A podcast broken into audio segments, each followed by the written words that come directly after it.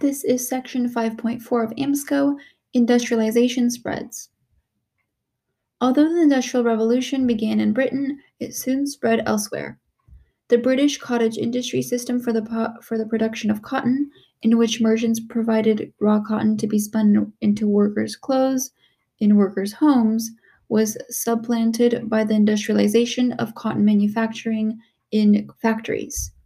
Cotton became increasingly valuable uh, as a commodity in the world economy as industrialized uh, Britain, with higher productivity, was able to replace Indian and Middle Eastern goods.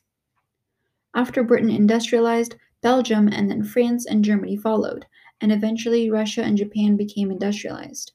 These countries possessed many of the characteristics that allowed Britain to industrialize, including capital, natural resources, and water transportation. Spread of industrialization. After Britain industrialized, Belgium and then France and Germany followed. Like Britain, these countries possessed capital, natural resources, and water transportation. The United States, Japan, and Russia also transformed as industrialization spread. France and Germany. Despite some favorable favors, uh, factors for industrialization, France had sparsely populated urban centers, which limited the amount of labor available for factories. Also, the French Revolution and subsequent wars involving France and its neighbors consumed both the attention and the capital of France's elites. These factors delayed the Industrial Revolution in France.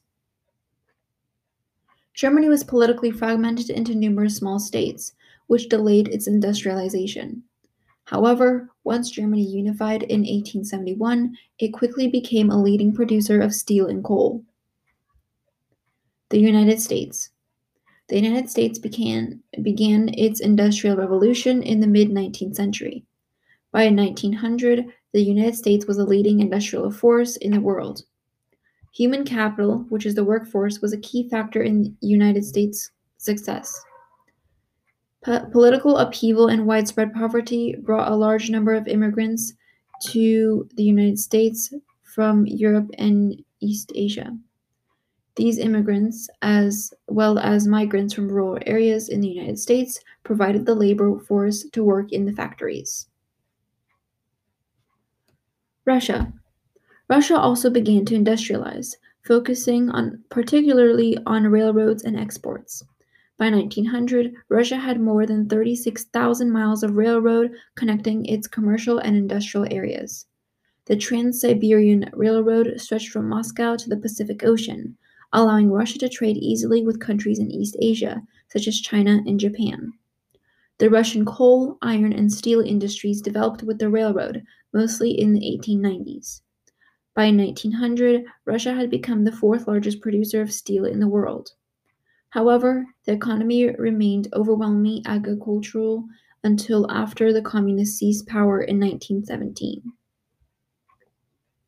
Japan.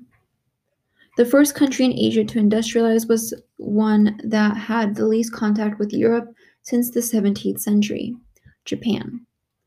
In the mid 19th century, Japan went through a process of a defensive modernization.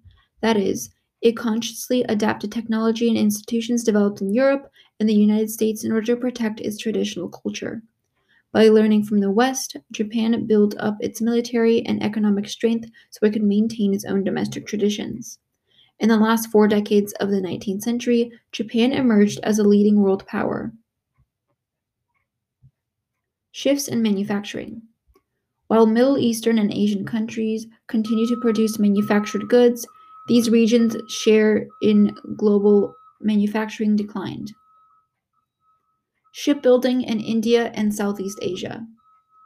Shipbuilding initially saw a resurgence in India at the end of the 17th century, largely due to political alliances formed between India and Western countries. However, Indian shipbuilding ultimately suffered as a result of British officials' mismanagement of resources and ineffective leadership during the period of British colonization in the late 17th and 18th centuries. In 1830, Britain des- designated ships of the British East India Company as the Indian Navy. The Indian Navy was disbanded in 1863, however, when Britain's Royal Navy took complete control of the Indian Ocean. Ironworks in India. British colonial rule in India also affected the country's mineral production. During the period of company rule, British East India Company control over parts of the Indian subcontinent from 1757 to 1858, steep British tariffs led to the decline of India's stability to mine and work metals. The British also began to close mines completely, especially after the rebellion of 1857, because they perceived that mines were being used to extract lead for ammunition. The ongoing fear of another uprising led to the Arms Act of 1878, which restricted not only access to minerals but also to the subsequent production of firearms. British colonizers limited India's ability to mine and work metals in areas such as the mineral rich state of Rajasthan. By the early 19th century, most of the mines in Rajasthan were abandoned and the mining industry was extinct. Even though British colonial rule ended in 1948, mining and metalworking remained practically non existent in India until the early 20th century.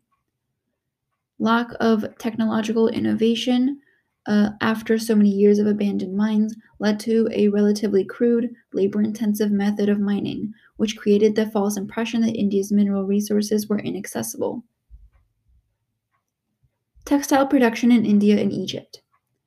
India and Egypt were both among the first to engage in the production and trade for textiles. Just as it stifled the production of ships and iron, British colonization also affected textile production in India. As the textile industry flourished in India, it undermined the British textile mills in Britain, uh, specifically in Lancaster. The owners of the Lancaster textile mills pressured the British government in India to impose an equalizing uh, a 5% tax on all textiles produced at more than 80 mills operating in Bombay, thus undermining their profitability. Egypt's textile industry, too, experienced difficulties as a result of Europe's worldwide economic reach. In the 18th century, Egypt exported carpets, silks, and other textiles to Europe. By the mid 19th century, however, the huge growth in European textile production had changed matters. Egypt had lost all, uh, not only its export market in textiles, but also all of its domestic market as well. And that concludes section 5.4 of AMSCO. Thank you.